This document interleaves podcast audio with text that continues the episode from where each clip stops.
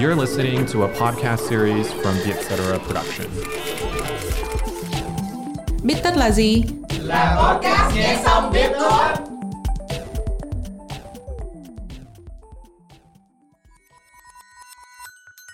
Bích tất tâm lý là nơi chúng mình biến những nghiên cứu hắc não thành kiến thức dễ tiêu. Bích tất tâm lý được dẫn dắt bởi Trân Lê và Hiền Lê, editor chuyên mục cuộc sống tại Vietcetera.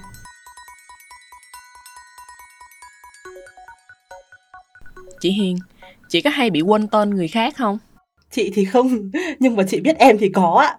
Bởi vậy em mới hỏi câu này đúng không? Thiệt á là em rất là dở nhớ tên mọi người luôn á. Bình thường á em có thể lấp liếm bằng cách á chỉ gọi mọi người bằng đại từ nhân xưng thôi. Ví dụ như là anh, chị, em gì đó. Nhưng mà đến hôm đám cưới của anh trai em á thì cái sự quên này không thể nào lấp liếm được nữa.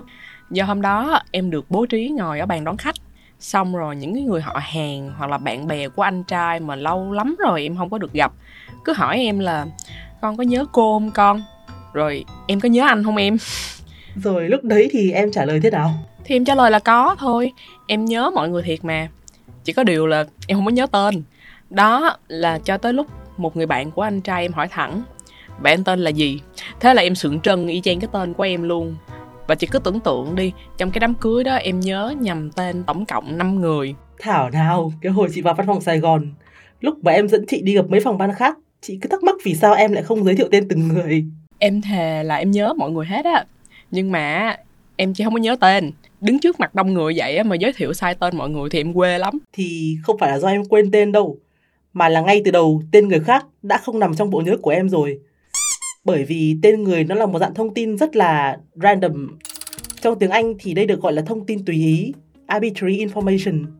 Não bộ mình hoạt động theo dạng liên kết, tức là em sẽ nhớ kiến thức mới bằng việc liên kết nó với những gì mà em đã thấy quen thuộc rồi ạ chẳng hạn như hồi xưa học khóa có cái câu thần chú là khi nào cần may áo giáp sắt, nhớ sang phố, hỏi cửa hàng Á Phi Âu mà hồi xưa thầy cô bày cho mình để mà nhớ dễ kim loại trong bảng tuần hoàn hóa học ạ.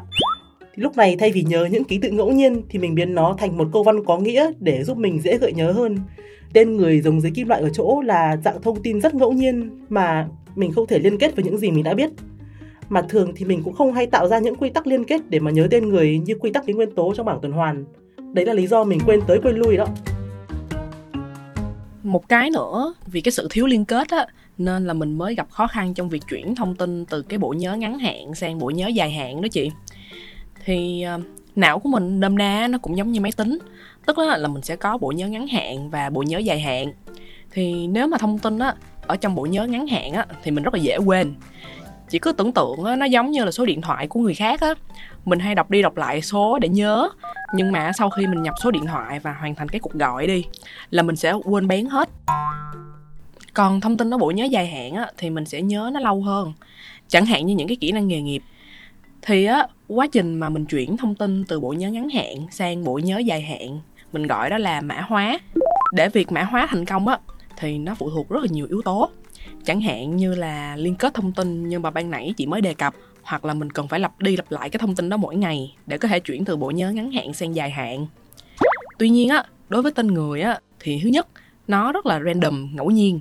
Và cái thứ hai á, là những người mình không gặp họ thường xuyên giống như những cái người họ hàng xa của em á, đó là lý do mà mình quên, chứ thật ra cũng không phải là do trí tuệ của mình có vấn đề gì.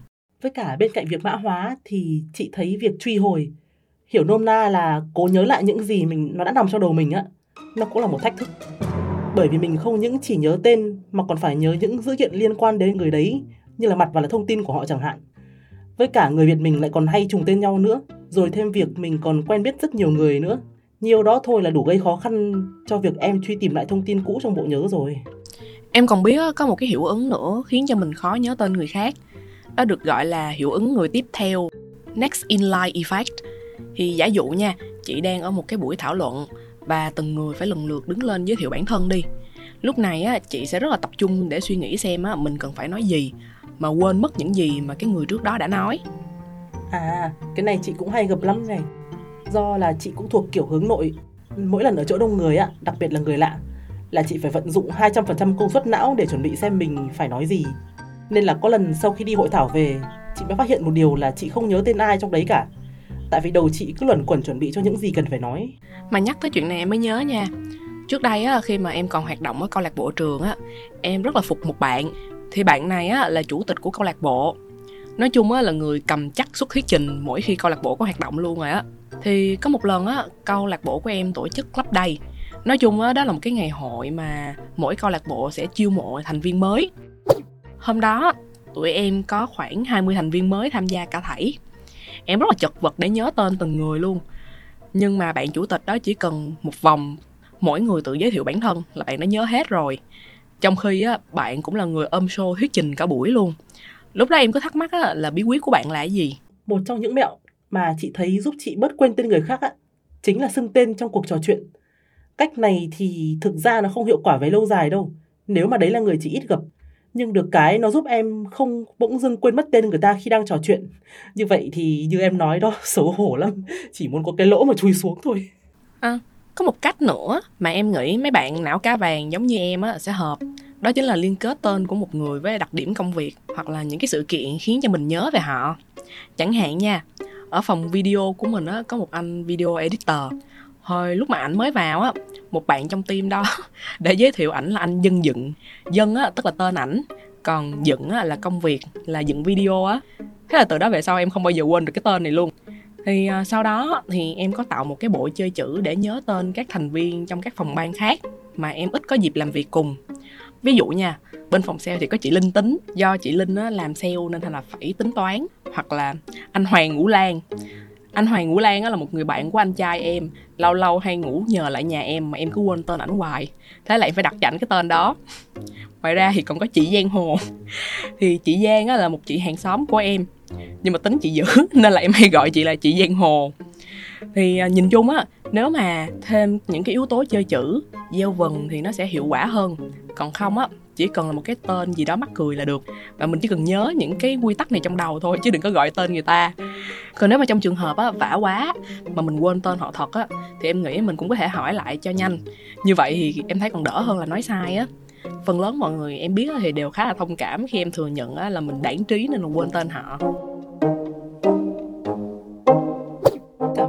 Đã lắng nghe podcast Bít tất tâm lý nếu bạn cũng là người chơi hệ quên tên và có một câu chuyện vui hoặc là có mẹo hay nào muốn chia sẻ, hãy gửi email về cho hòm thư bít tất a com nhé. Hẹn gặp lại các bạn vào podcast tuần sau.